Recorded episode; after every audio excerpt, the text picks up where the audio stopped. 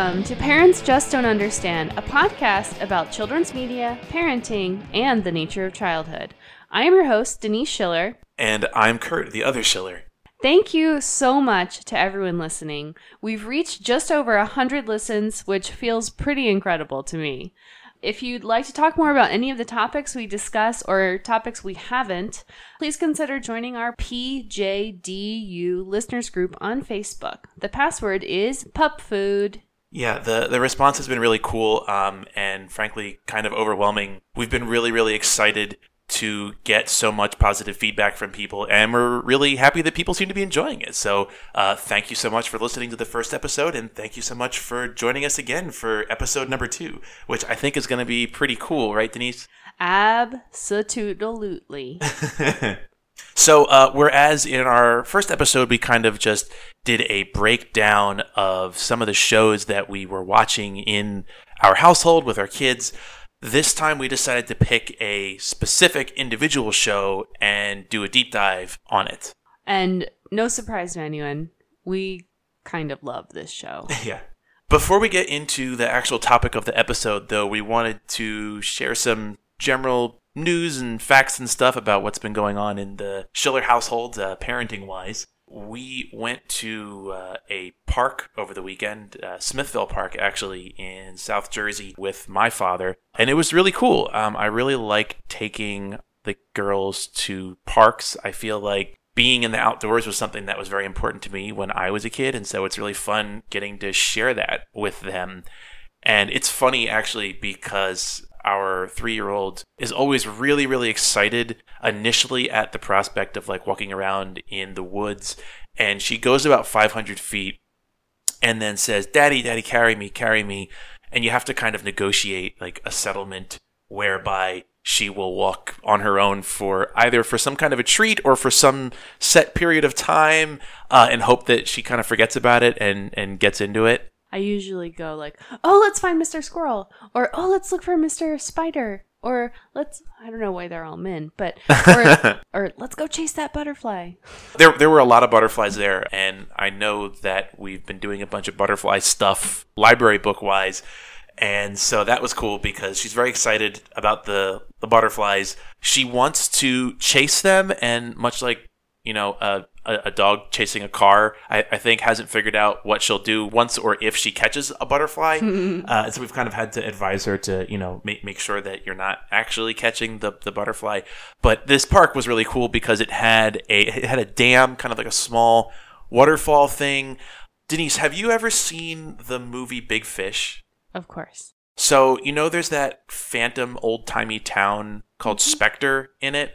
So, Smithville used to be a factory town, and there's like a long main street surrounded by like old timey houses, and it literally looks like Spectre from Big Fish. And so it was really cool just kind of like walking through it because it was very much, it just looks like a town, but it's, but it was empty because we were there on, on a Sunday afternoon. Cool. That sounds awesome. um, I did not go. That's true. That. Yeah. Similar to doing outdoor things with um with our daughter, I am really passionate about libraries. So I have been trying to uh, help instill that uh, passion and love for books and reading and librarians and quiet spaces and all of that in uh, in our children. And we just happen to live near the most beautiful library that's like on the riverfront and it has big, wonderful windows and there's a beautiful green space right outside of it and the library has actually they've been working to do more evening programs for the different patrons and they did a very specific butterfly program that I took Kayla to and they had live butterflies and it was awesome. And so then she wanted to check out we checked out four very specific butterfly books and she was really disappointed to find out that the Mrs. Merriweather does not work at that library, but she made me ask all of the librarians what their names were so that now we can say that, you know, Miss Eileen and Miss Lucy and Miss Amber all work at our library. Which what book is Miss Merriweather from? The Lion at the Library. That's right. Okay two things about that library. One, I remember when we first moved to the area, it's like on a hill and the only thing you can see when you're driving by on the outside is this like entryway like vestibule that kind of sticks up in a little tiny glass building and then the bulk of the library is actually like down the hill or kind of built into the side of the hill um, so it's really just like a staircase and uh, an elevator and so i remember the first time we drove by we were like What is this? A library for ants? yeah, yeah, like you, you really you can't see it, and it's funny though because if you're if you're it opens up onto the river, and if you're like in a boat, you know it's it's a pretty decent sized library, but it's literally like camouflaged if you're if you're up on the hill and you can't see it. The other thing is, I, I'm so glad that they started doing more evening events, but I'm glad that they're doing like interactive evening stuff and c- cool stuff like that. It's really you know go to your libraries, people. Libraries are are really great. Yes, absolutely. I just want to make sure that I'm supporting what they're doing when there are events I can go to. They're also doing this adult reading program that I've been putting all my submissions in for to win a free gift card. Yes! So, um, so going more frequently just means I don't forget to turn in my like completed submission forms. Is it like is it like grown up book it? You're gonna get like like a personal pizza at the end.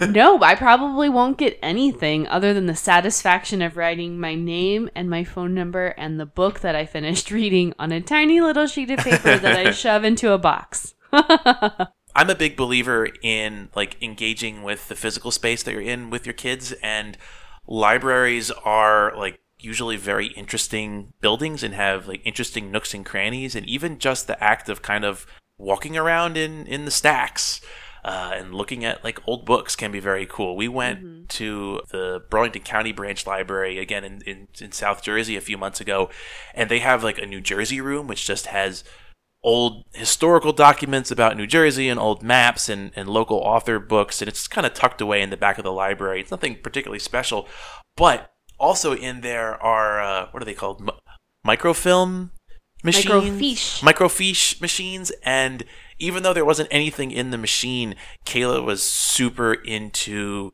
looking at it and just kind of she liked that it made a noise and it kind of hummed and the, the blowers turned on. There's just there's just cool s- stuff and Yeah. it's there and you know it tends to be a pretty calm, low key environment too. I also wanted to uh, make sure that I was showing the girls that like myself reading books. Just because of the convenience, I tend to consume audiobooks and ebooks. I just, I don't know, I wanted to make sure that every once in a while they see me with a, a physical, actual book instead of, you know, my phone, which you can't always necessarily tell if someone is reading a book or not. Totally, yeah. So, today we're going to be talking about one of the best children's cartoons currently in production Netflix's Hilda. So, uh, Cards on the Table, I absolutely love this show. This is, in my opinion, as you said, like, I feel like this is easily top three cartoons that are currently running and probably top three cartoons of the last, like, 10, 15 years. Um, and I, I don't know, I'm just absolutely in love with this show, which I guess we should give a, a short synopsis of, but I, I mean, it's, it's so, so good. Uh, so, Hilda follows the adventures of a fearless, free spirited young girl who travels through the wilderness to the city of Trollberg, encountering both magical creatures like trolls and water spirits, everyday challenges like making new friends, and standing up for what you believe in. It's based on a series of graphic novels by Luke Pearson. Yeah, and we're we we have the graphic novels. We've watched the show dozens and dozens of times with our three year old. Yeah, Um, dozens upon dozens. Yeah, I, I mean, it was actually kind of hard to go back and revisit it to do this episode on, just because we've seen we've seen it so much that it can get hard to distinguish one episode of a show from the next when you've seen it so often because you just you remember every single scene and because kids at least our kids tend to want to binge Mm-hmm. things Yeah. you just kind of watch it and watch it and watch it and you stop paying attention to like this episode starts here and stops here Yes. so my my like one sentence pitch for Hilda is that it's sort of like Adventure Time by way of a Miyazaki film. I was gonna say Adventure Time meets Monsters of Men. Because it has that very like Scandinavian. The like the music kind of reminds me of that band. Oh yeah, totally. It has a very like folk Yeah, like, like, indie folk kind of ro- folky. it's rocky but yeah the the music is one of the the most amazing things about this show it actually i mean it's it is a kids show i i would say that the cartoon is probably designed for 9 to 14 year olds somewhere is probably the bang on demographic. Our 3 year old loves it and watched it all the time when she was 2 but the music in it is it's not just like kids music it's like grown-up music uh, and they use it in a way that really enhances the the experience. So let's talk a little bit about the characters in the show and then we can kind of break down a few of the the first couple episodes and kind of use that as a way to explore some of the themes and some of what we like and some of what we think makes it honestly I, I feel like it's also a very a very emotionally educational show for kids but we can we can we can kind of dig into that a little bit deeper as we go Mhm. The show is titled after the main character, Hilda. She is our blue haired heroine who is sweet and kind and she's she loves animals and she's very curious and confident and she's very like kind in the way that a child is kind too. Like she's a very realistically written I, I think she's supposed to be about about 10 years old maybe 11 years old somewhere in, in in that vicinity. And when i say kind in the way that a child is kind i mean almost like naively kind. Like kind and good just because they haven't yet kind of complicated themselves emotionally you know as i think a lot of kids just kind of default to being good and nice and i think that the show does a really good job of capturing that with with her character in particular. I think it has to do with like the construct of the biases that we develop over time and that uh, you know children are young and new so they haven't had the opportunity i guess Mhm. to form those biases. I don't know. But yeah she's awesome. I don't know. I i love that in one scene she like saves an insect. Because if i see someone take a bug outside i'm gonna give them a high five and a thumbs up and they Yep. they get denise points.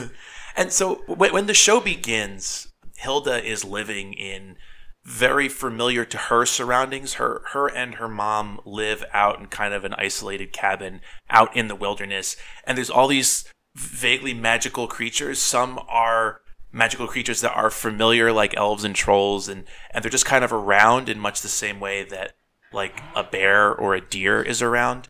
And there's also very adventure timey creatures like like the wafts, which are these big dog looking furry balloon things just kind of float around and, and migrate like like little clouds. They in particular remind me of a Miyazaki character in oh particular. i i think that oh i think that they're they're the geese i i consider the wafts to be the geese yeah, and they they do they they migrate and they kind of hang out and they're timid about things. There's there's a couple episodes where something runs past the wafts and they take off and fly away. Uh, the the designs and the art style of the show are both like really charming. Um, but what's cool about the character of Hilda is that to her, and this is something that the creator specifically mentioned, Luke Pearson, who created the graphic novel, said that he wanted to capture the very matter of fact nature of the supernatural in old mythology.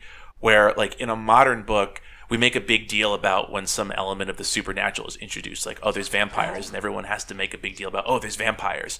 But in old mythology, it's just kind of presented like, oh, here's, yeah, vampires. Everyone knows that there's vampires. And Hilda does the same thing with these characters. And so she's grown up around trolls and elves and so on. And so she's not surprised by them. And for her, like going out and exploring the woods where she starts off is just like kind of running around the neighborhood. And just like that, there's an element of danger, but it's like, it's kid danger. It's real danger, which is something that I have to give the show props for, but it's not like blown up, super hyper dramatic danger that, that would be off putting to a kid. yeah So when the show begins, there's really only two other characters apart from Hilda. There's Hilda's pet deer fox, which again, a very Miyazaki design. It looks like a fox with like little antlers. It, it looks like something out of uh, Princess Mononoke. And then there's her mom, whose name apparently is just Mom. And she is clearly a single mom, which I know you had thoughts on, on Denise. Uh, and she is she has a job she's a graphic designer of of some kind and seems to be doing like remote work or freelance work from from their cabin and she also is a very realistic adult i think. Yeah, my my thoughts on the the single parent attitude was just that it's never presented as a bad thing or a different thing. It's just that's what her family looks like, and I I like and I appreciate that. in a lot of shows where there is a single parent, it will be a plot point about where the other parent go, or it'll be like a big mystery or something. And I was really expecting that to happen, and it never does. It's just like, no, it's just her and her mom. I, I don't think they ever mention if she had a father, what happened to her father. It's mm-hmm. just the way that she grew up and the way that they live. It's not seen as, to your point, it's not seen as a deficiency or something that needs an explanation. It's just Right. like, I like that it's it's very normalized and it's not even a talking point really because it's you know it's regular. It's what her family is her family. Right. And to a kid, what's cool is to a kid, that is very much how your family is. Your family is just the the baseline. Until or unless someone tells you your family is different, it's it's not. It's it's literally the only family that you start off being aware of. And the character of Hilda's mom, mum, I love how supportive she is. Mm-hmm. And I mean, clearly she lives in a world with trolls and wafts and giants and stuff, just like Hilda does. But when Hilda comes and tells her something about one of the various adventures that she's on, like, oh, I met some elves. They're invisible. Don't worry. I need you to sign this document and then you'll be able to see them. she doesn't ever like question her. There's never a point in the show where she really has to prove to her mom that she's telling the truth. Her mom is just like always supportive and mm-hmm. like acknowledges her daughter as an independent person who has wants and needs. There's very little like that traditional Nickelodeon style parental conflict. Yeah. There's a there's a little bit, but it doesn't it doesn't play on it as much. I definitely think that mom is parent goals.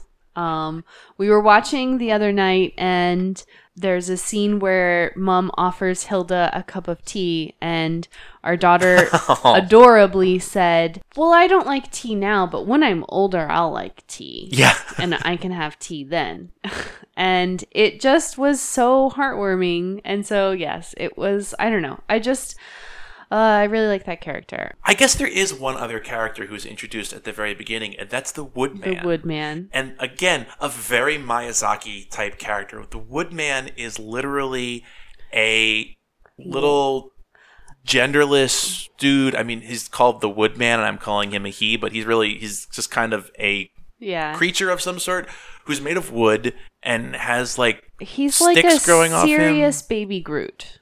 Yes. Yeah. it, it is funny though. I think his head just kind of like hovers above his body. I, I It think does in his of. design, and he has uh, just kind of a cylinder for a mouth that looks like a, a Zelda enemy. I, it's he's a, it's a very cute, neat little design, and it, it does show him eating at one point where he doesn't chew stuff. He just kind of he just kind of like sucks an apple into his his little mouth tube thing.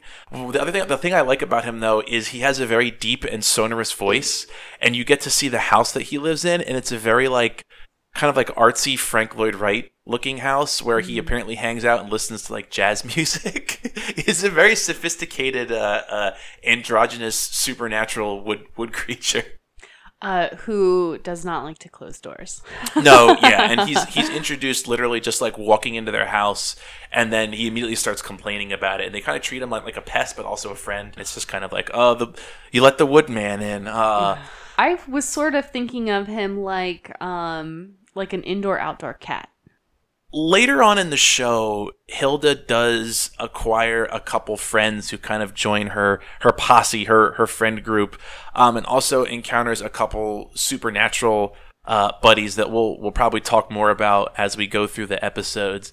but it's a deceptively low key show in structure. And there is, uh, unlike a lot of children's shows, there isn't a repetitive structure to each episode. It's, I mean, it is designed for somewhat older kids, but it's a very kind of freeform uh, plot style in the construction of the episode. Like you, you mentioned Denise in our last episode that a lot of these kids shows have a very like almost mathematical formula of like set up this thing happens, this thing happens. There's the same resolution each time. Everything resets. And Hill does not like that. It has it has a linear story that flows throughout the series. It's just like 13 episodes or so, and the, there's really a plot arc that flows throughout it.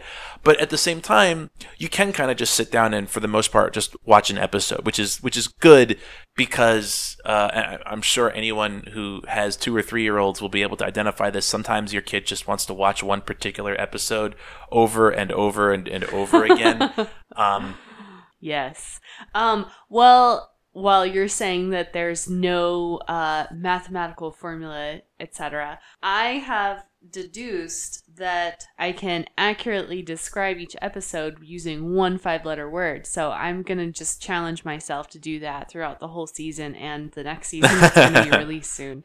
Um, yeah, so there there is a second season uh, coming, which I'm I'm really excited for because I feel like it'll be a nice reset because Hilda is not really in the rotation currently. We we kind of we kind of forced it back into the rotation so that we could watch a couple episodes with uh, our three year old, and I, I mean also with our five month old, but she's not really taking anything in. Uh, and we would get through like an episode and a half, and then and then we would get a request for like Paw Patrol or Yo Gabba Gabba or some some other show that is is in the rotation. I think it's coming back next fall in the fall of 2020. Uh, and so I, I, think I feel like that'll be that'll be good timing because she'll be like, oh man, she'll be like like a, a total person by then. That'll be that'll be very different. So, um, so the first two episodes are kind of like a crossover. Yeah, it's it's kind of like a two-parter intro two-parter. mini movie almost. So the episodes are about 24 minutes long. Uh, Wait, can I say my five-letter words? oh yeah, go for it. So for episode one and two, the words are troll, elves, and giant. Nice. That's that's pretty much it. Yeah. Um, so so Boom, for, done. for yeah yeah thanks everyone. Talk to you next time. Um, so for the the first episode opens with what I suspect was probably the like the the pilot that they pitched to Netflix because it's about six minutes long or so, and it is actually the plot of the first graphic novel condensed into like five or six minutes. I mentioned before that we did pick up a couple of the graphic novels, and we've been using them as bedtime reading, and so it's been interesting to compare the two. And I, I, I'll, I think we'll talk a little bit more about that after we go through a couple of the episodes. But the first little pilot intro thing is, I think, really artistically audacious for a children's show because I, I timed it, and there's really no dialogue for the first like two minutes or so of the show. There's uh, some really good soundtrack music. Uh, and e- even the original music for this show is really, really good, and it has that same kind of like of Monsters and Men indie folk with a little bit of like Nintendo-y electronica, which I, I love. Um, this this show, the nostalgia just like hit me straight in the face with it. Uh, and Hilda goes exploring, encounters a bunch of different supernatural creatures. She encounters like a water spirit. She sees the wafts flying, and then she finds a troll who, in like J.R.R. Tolkien style, is has turned to stone during the day and is asleep. And she starts sketching the troll. And then she gets too into the sketching and winds up the, the troll winds up waking up and chasing her. Um, and I, I, I remember the first time I was watching this with Kayla, I was like, oh, am I going to have to bail out of this? Because it's kind of intense. Yeah, you're right. It is kind of intense, and it definitely is one of those moments where you're like, "Wait, am I am I protecting her or am I harming her by like showing her this?" Yeah. But the thing that surprises me is the things that about the series that I think are scary don't seem to bother our three year old. And I'm not exactly sure if that's because we've done such a good job of like protecting her and she knows that like there's, you know, not, I don't, I don't know. I don't know why she's not afraid of it, but she's not. So I actually have a whole theory about that. Um, I think that a lot of what we as adults, or more accurately, like me, we as older children, f- start to find scary are like cultural cues of things that we expect to be scary. Like, perfect example, we went through a phase where The Nightmare Before Christmas was in popular rotation. And there's a ton of s- scary as heck stuff, or should be scary as heck for a three year old in that. And I remember in particular the main character, Jack Skellington. I explained to our daughter what a skeleton was, and she was like, "Oh, there's like, what is this thing?" I said, "Well, it's a skeleton. It's like your bones. They're they're inside you." I I, I kind of showed her where she has, you know, she can feel like on her elbow, like here's a bone. It's it's part of you, and she just went, "Oh, okay." So she didn't know that skeletons are supposed to be scary, and so she didn't react to it. There's some stuff where she picks up on the like emotional um, direction of a piece of media, and and sh- it'll kind of rile her up, and, and she'll, she'll she'll feel scary because she's meant to feel scared. Um, but overall, I, I think that kids don't know they're supposed to be afraid of stuff until they've encountered it for the first time. Like an allergy, like you have to encounter the thing a lot of the times, and then you develop the allergy to it. Like you have So to see the thing and think it's supposed to be scary, and then So- you get scared. So maybe we're peanut buttering her by like like um by like slowly introducing the thing um to like build up her tolerance to when the eventuality of someone taking her to see Tremors uh, that's not happening. That happened to me. I, I know, and it's funny because that was also one of the first horror horror films that I saw, and actually, for me, revisiting Tremors was something that made me realize that a lot of horror films are really not that scary and are more just like like like action films Nope, because i won't watch it it's it's a very funny movie and and but I did I did also go through a phase where I was terrified to walk on the ground. Like it wasn't because it was it was lava. It was because of of the tremors. We're gonna hear me walking. Um, I I also uh, went through a phase where I would only open when I was like six or seven, where I would only open doorknobs from the side because I saw an episode of MacGyver where he got trapped in a murder house with filled with booby traps, and one of the booby traps was like a little needle that came out of the front of a doorknob when someone tried to leave the murder house, and like in, like stabbed or injected the person who, who tried to open the doorknob. So there was like a couple weeks where I was terrified that if I went to open the doorknob, it might be booby trapped, and so I had to open it from from the side, like MacGyver did. I mean, randomly, at, for some reason, I saw like the one episode of uh, X Files where the thing lived in the porta potty, and it Oh, yeah. definitely left an impression on me. I think that's called the fluke man. But anyway, so back to Hilda. off Um, topic. one of the things I do also think helps make it not scary is that it diffuses anything that's scary or terrifying in the show with a deeper understanding of like what's really going on. So in this kind of intro episode, uh, the troll wakes up and starts chasing Hilda and oh they've they've tied a a bell around the troll's nose so that if it wakes up and starts moving they'll hear it. And so she's running away from this this troll which is like a big kind of hulking stone monster and you keep hearing the bell ringing and she's running away from it. And this this sounds as i'm describing it very scary.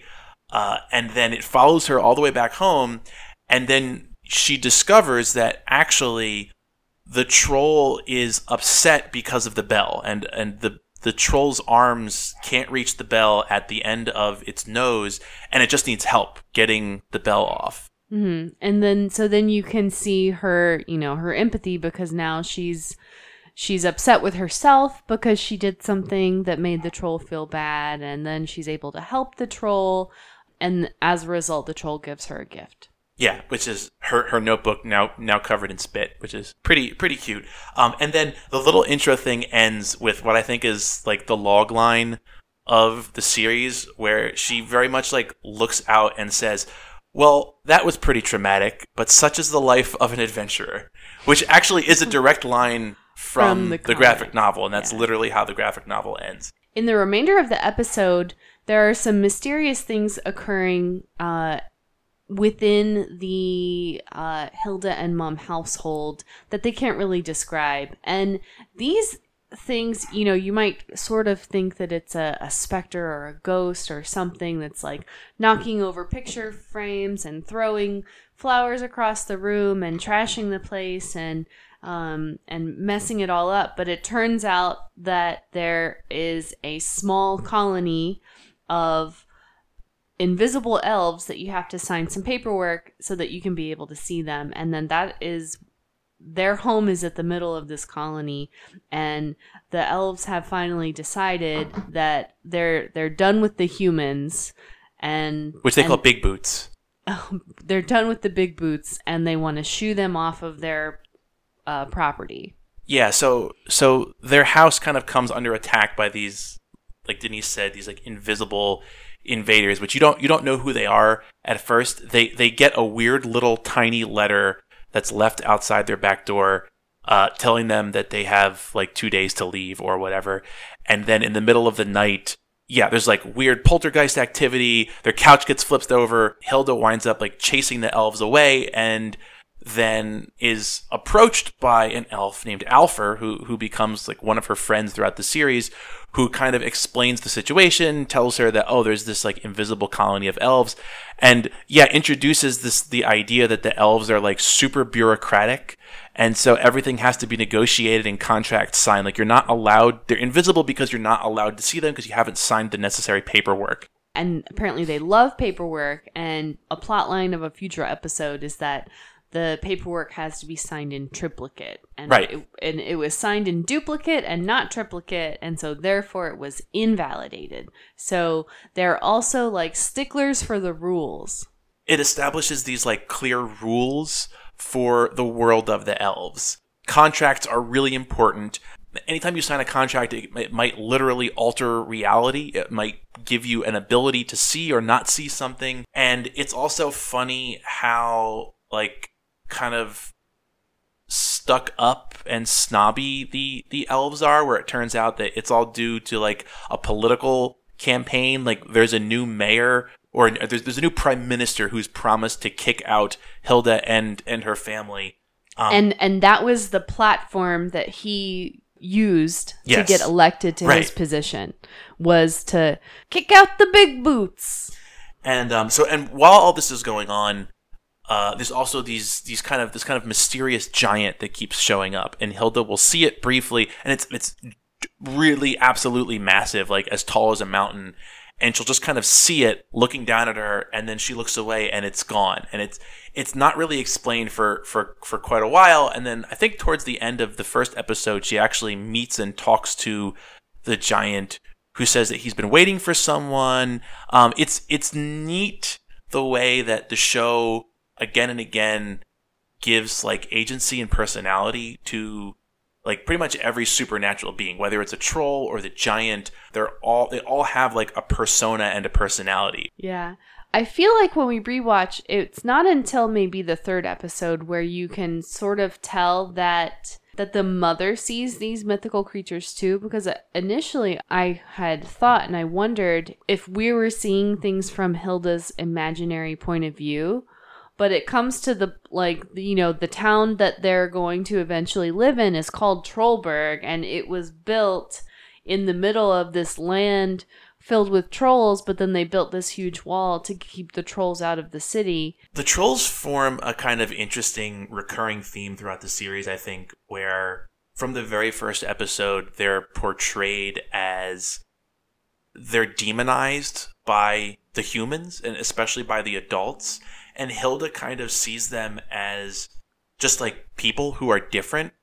And the show really goes out of its way to humanize the trolls and show that, you know, they have families, they are intelligent creatures, and it really suggests that they've kind of been done a raw deal by the humans who built Trolberg and kind of kicked the trolls out.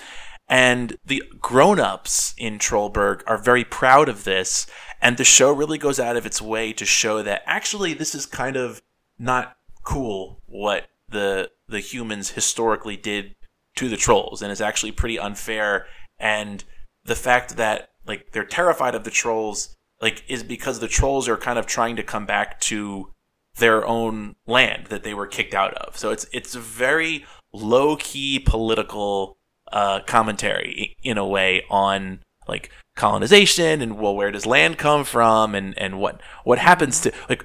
W- why are there cities here? And was there something here before the city that we're taking for granted? And and like how do we how have we positioned it? How do we think about the people who were here before there were cities here? It's a very interesting angle that isn't it's it's never made super overt but i i, I do feel like it's there from from the very beginning so that's the end of uh, the first episode, really, because she she meets the giant, and then in episode two, she's sort of continuing uh, her journey to understand the complicated relationship that the elves have with her family that she didn't know even existed. Right, because her her mother says after after their house kind of gets attacked, her mother specifically says like, "Oh, we might have to move to Trolberg."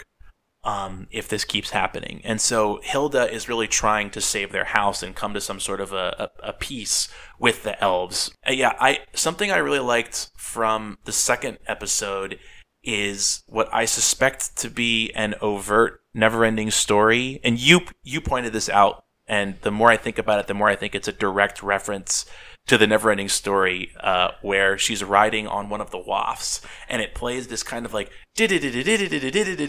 like electronic music that sounds just like I just, never-ending I story. I wanted her to like put her one arm in the air and like go like yeah!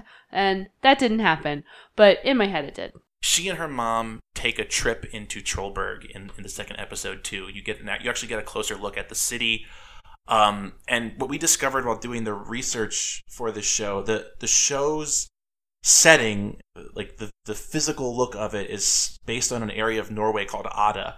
And if you look up the municipality of Odda, it, the the picture on Wikipedia looks exactly like the opening title card of the show where there's like a fjord and there's kind of these sloping mountains coming down and the the there's there's like a the is is I guess the water is the fjord comes right up to the mm-hmm. town mm. and the town is like right down in it. It looks exactly like the intro to the show. So I, yes, clear clear uh, visual reference and so through the through the course of the episode, Hilda, you know, she she meets the prime minister, she looks for the the king or the, you know, some other high diplomat, and at some point someone has a very large orange cat, and it turns out that the cat is pregnant and expecting. And so she sort of like holds the cat hostage in her hair. So to be clear, it's an it's an it's a large cat for an elf-sized individual. It's like an elf cat. So it's large in relation to the size that you would expect an elf cat to be, but for a human cat, it's very small.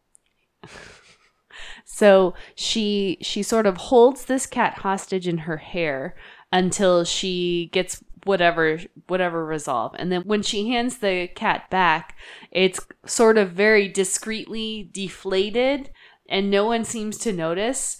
And we find out later that she has um, Knittens right. in her hair. And uh and this is actually something that Kayla our daughter has picked up on.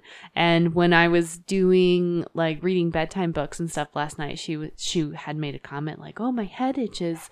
I have Knittens and I was like don't say that at school.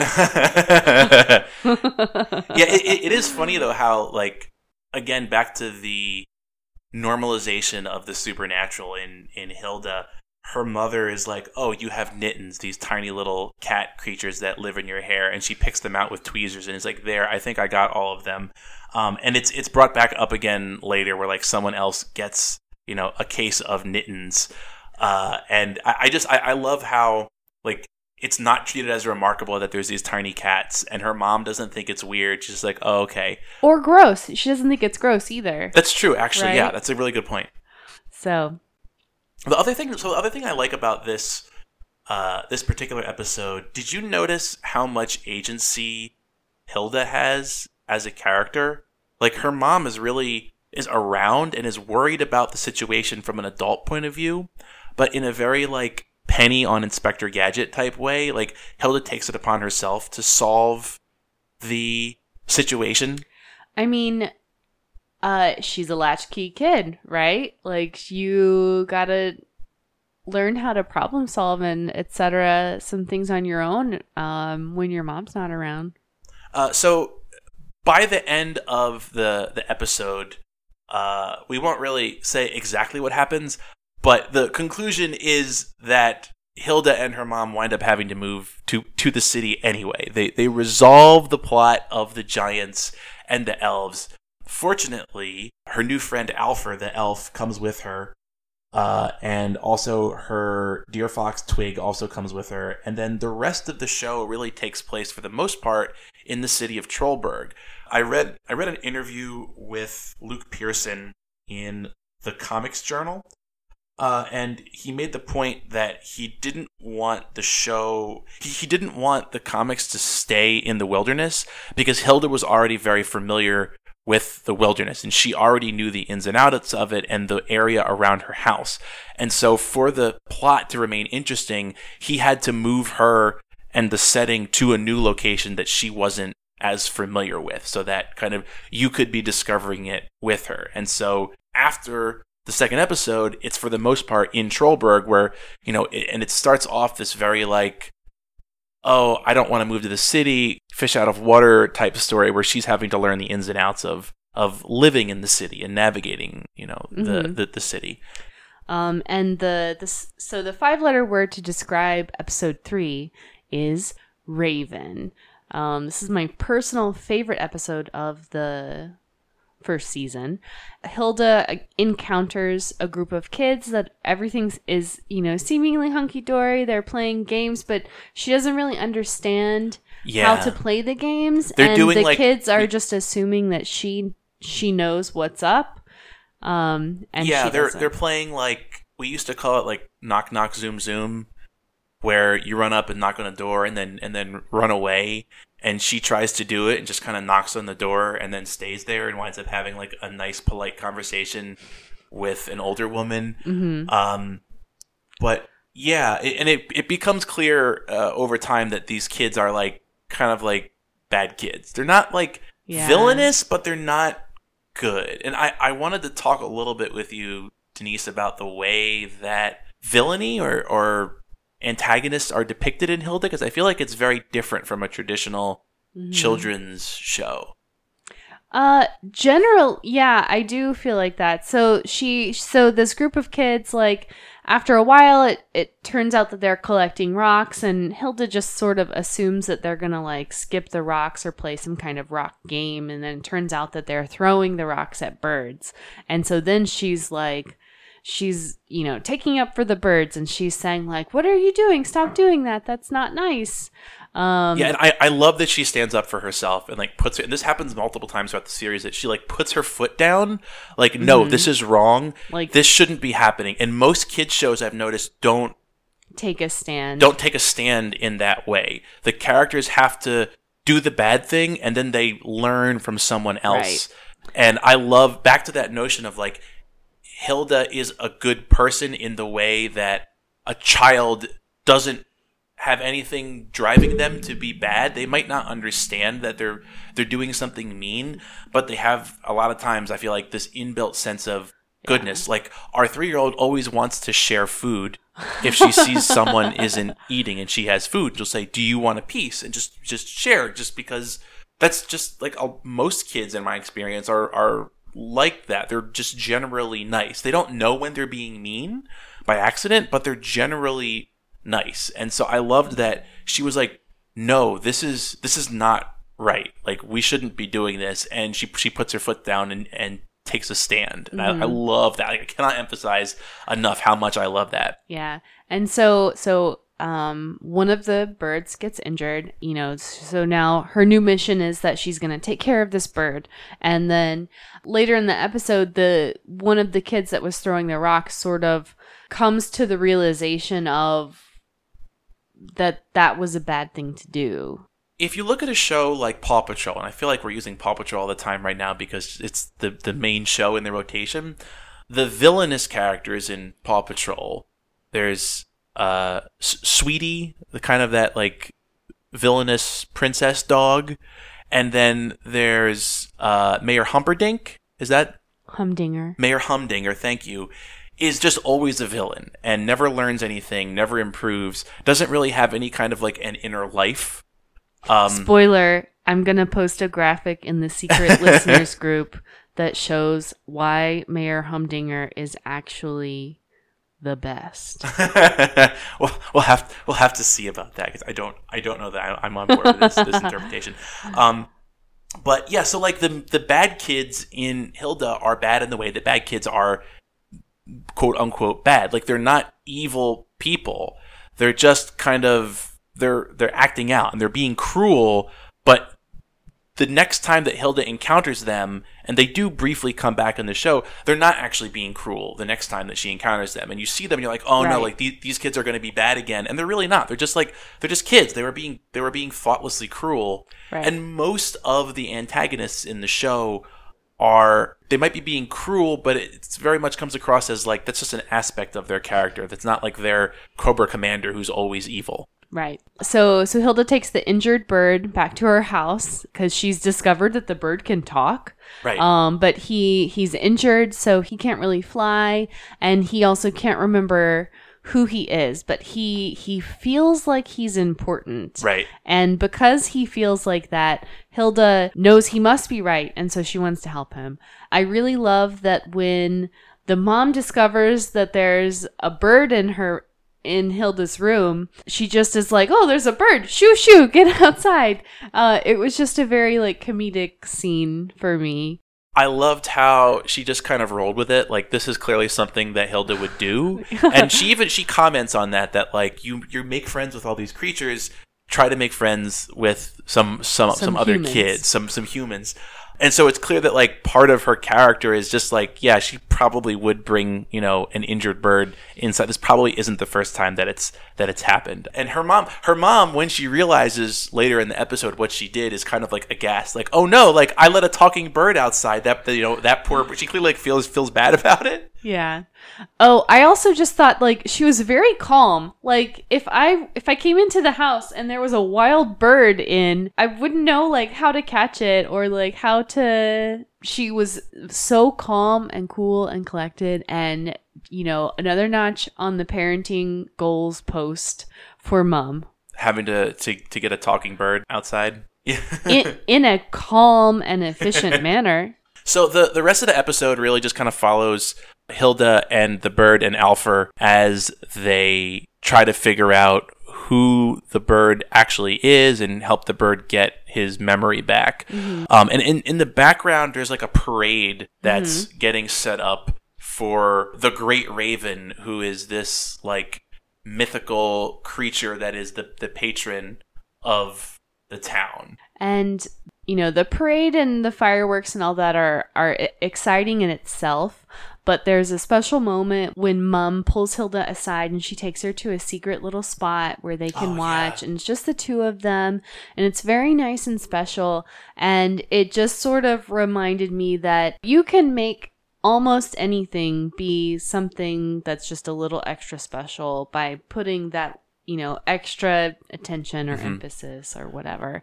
And I think probably maybe that's part of why I got so like fanatic this summer about the library. oh. yeah, absolutely. Yeah, like like you can you can convey meaning to a to a place just by like being like this is a special place. This is mm-hmm. this was special to me and kids are very into that and they pick up on like the emotions that you are experiencing. I feel like kids are like little empaths. Like And and you're creating a memory. Yeah. Right? So um so there's probably just like a few of the reasons we've talked about why this is my favorite episode. There's one other really sweet parenting moment. and It's very minor, um, Hilda by this point has determined or believes that the bird is actually, unsurprisingly, the the great raven, the the patron of the town, and has just lost his memory.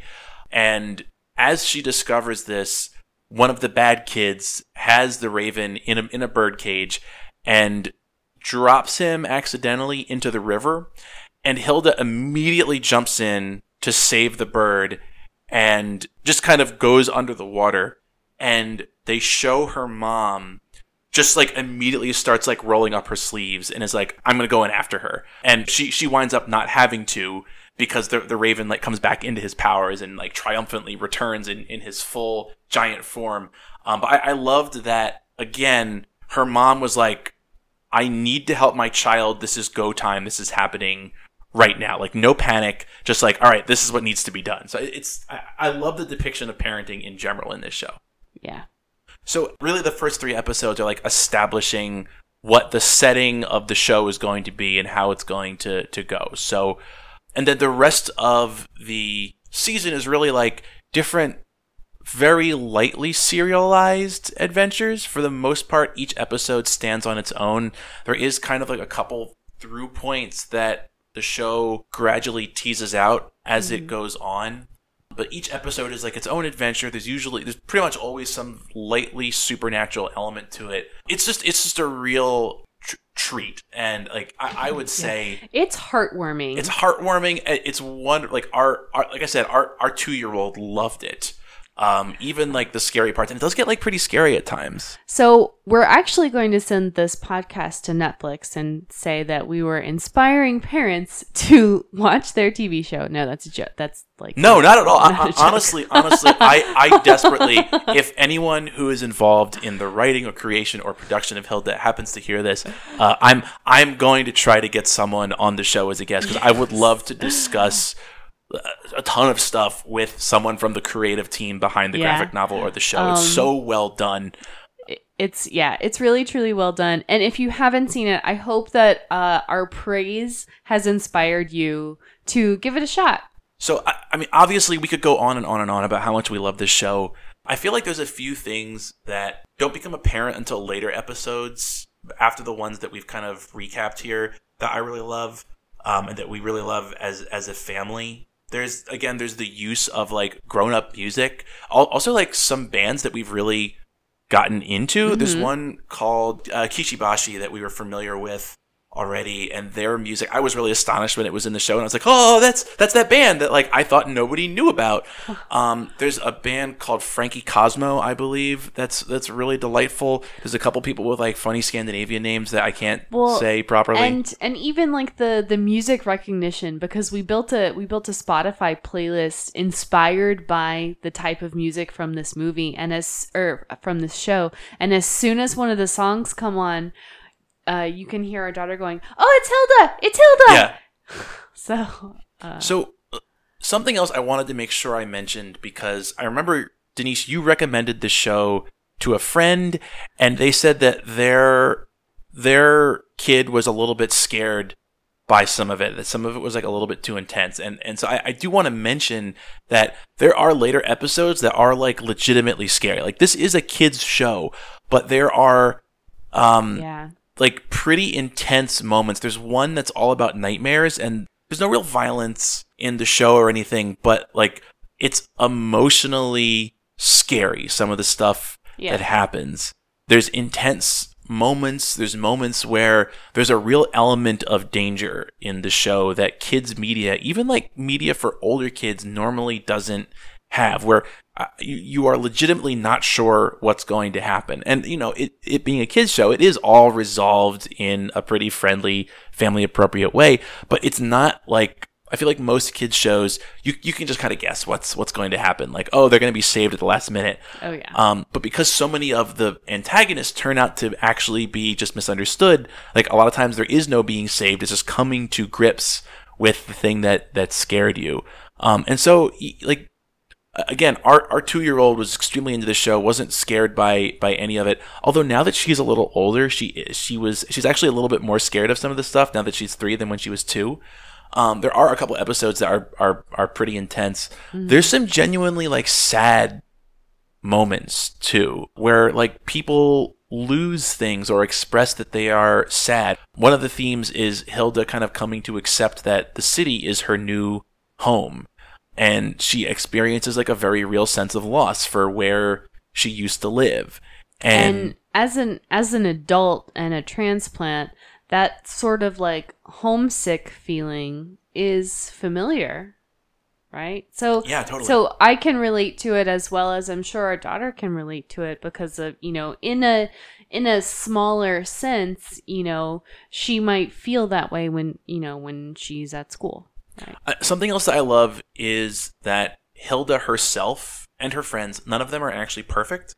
There's conflicts that happen between Hilda and her friends where they're both just kind of, they're all just kind of being stubborn with each other. and they're throwing around accusations like kids do when kids, you know, bicker amongst themselves. Uh, and I, I love that the show doesn't shy away from that. And some of them actually carry over episodes. Like they'll have a fight at in the end of one episode, and they're still like not talking to each other at the beginning of the next episode. There's a very like dynamic relationship that she has with uh, the, with the other characters in the show. It's just the the whole thing is so wonderful. The art is wonderful. The music is wonderful. The writing is wonderful. Um, I, I I don't know. I absolutely cannot wait for this show to to come back.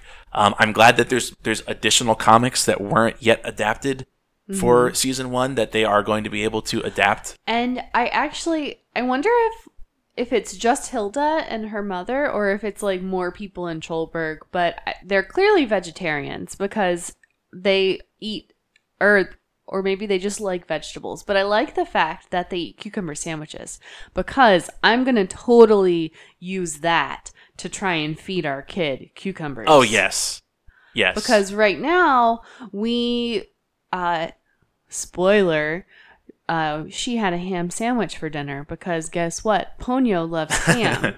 Ponyo is a Miyazaki film that she quite likes. So I'm totally gonna use the whole like, oh, but you know what? Hilda loves cucumbers. So- Yes. Parenting parenting is like 40% love, 60% like friendly manipulation. Um, being like, "Well, you know, this character that you like does this." So, yeah. There's definitely some stuff that we've that we've been able to leverage. And honestly, even just the sense of exploration. Like I have definitely told Mm-hmm. our 3-year-old like, "Do you want to go on an adventure like like in the forests?" Like where Hilda lives, and she'll she'll say like, oh, "Are are there giants? Are there going to be Do you, do you think we'll fe- we'll see Alfur? That's right. That's right. Oh yeah, we we went through a whole thing for a while where um she would hold her hand out and say like Alpha is is in my hand. The invisible elf is is in my hand. um and we had like pantomime like handing him back and, Back and forth, forth. and like tucking him in and stuff. So um yeah. Like like like Denise said before, watch this show. It's so good. It's been nominated for a couple of awards, which I was really excited about. It's it's so good. Like obviously, it, it- obviously, it's building on influences that existed beforehand, like like Adventure Time and Ste- and uh, Steven Universe both feel like like big inspirations to to some extent or another. Um, also, honestly, like there's I feel like there's elements of like indie video games that it feels like it it drew upon a bit, and just the kind of like the indie comic scene in general. Um, it's so good. Uh, just just Netflix, please keep making this show forever. There were two other things, real quick, I wanted to mention as we're wrapping up the show. Uh, we are now, as of this moment, on Google Play, and by the time that this episode is out, we should hopefully be on iTunes as well, which I know should make the show a lot easier to find. Um, so we just wanted to thank once again the people who have listened so far and have gone out of their way to find the RSS feed on SoundCloud and you know add it and listen to it. Hopefully, it should be easier to to see in the future. And then the other thing is if you want to send us suggestions or just ask us some questions, or you have uh, some stuff that we should watch or some stuff that we shouldn't watch, you can email us at parentspodcast at gmail.com. And you can also follow us on Twitter at parentspod. So hope to see you on those various types of media. And we will be back next week. So thank you so much. Good night, everyone. Cheers.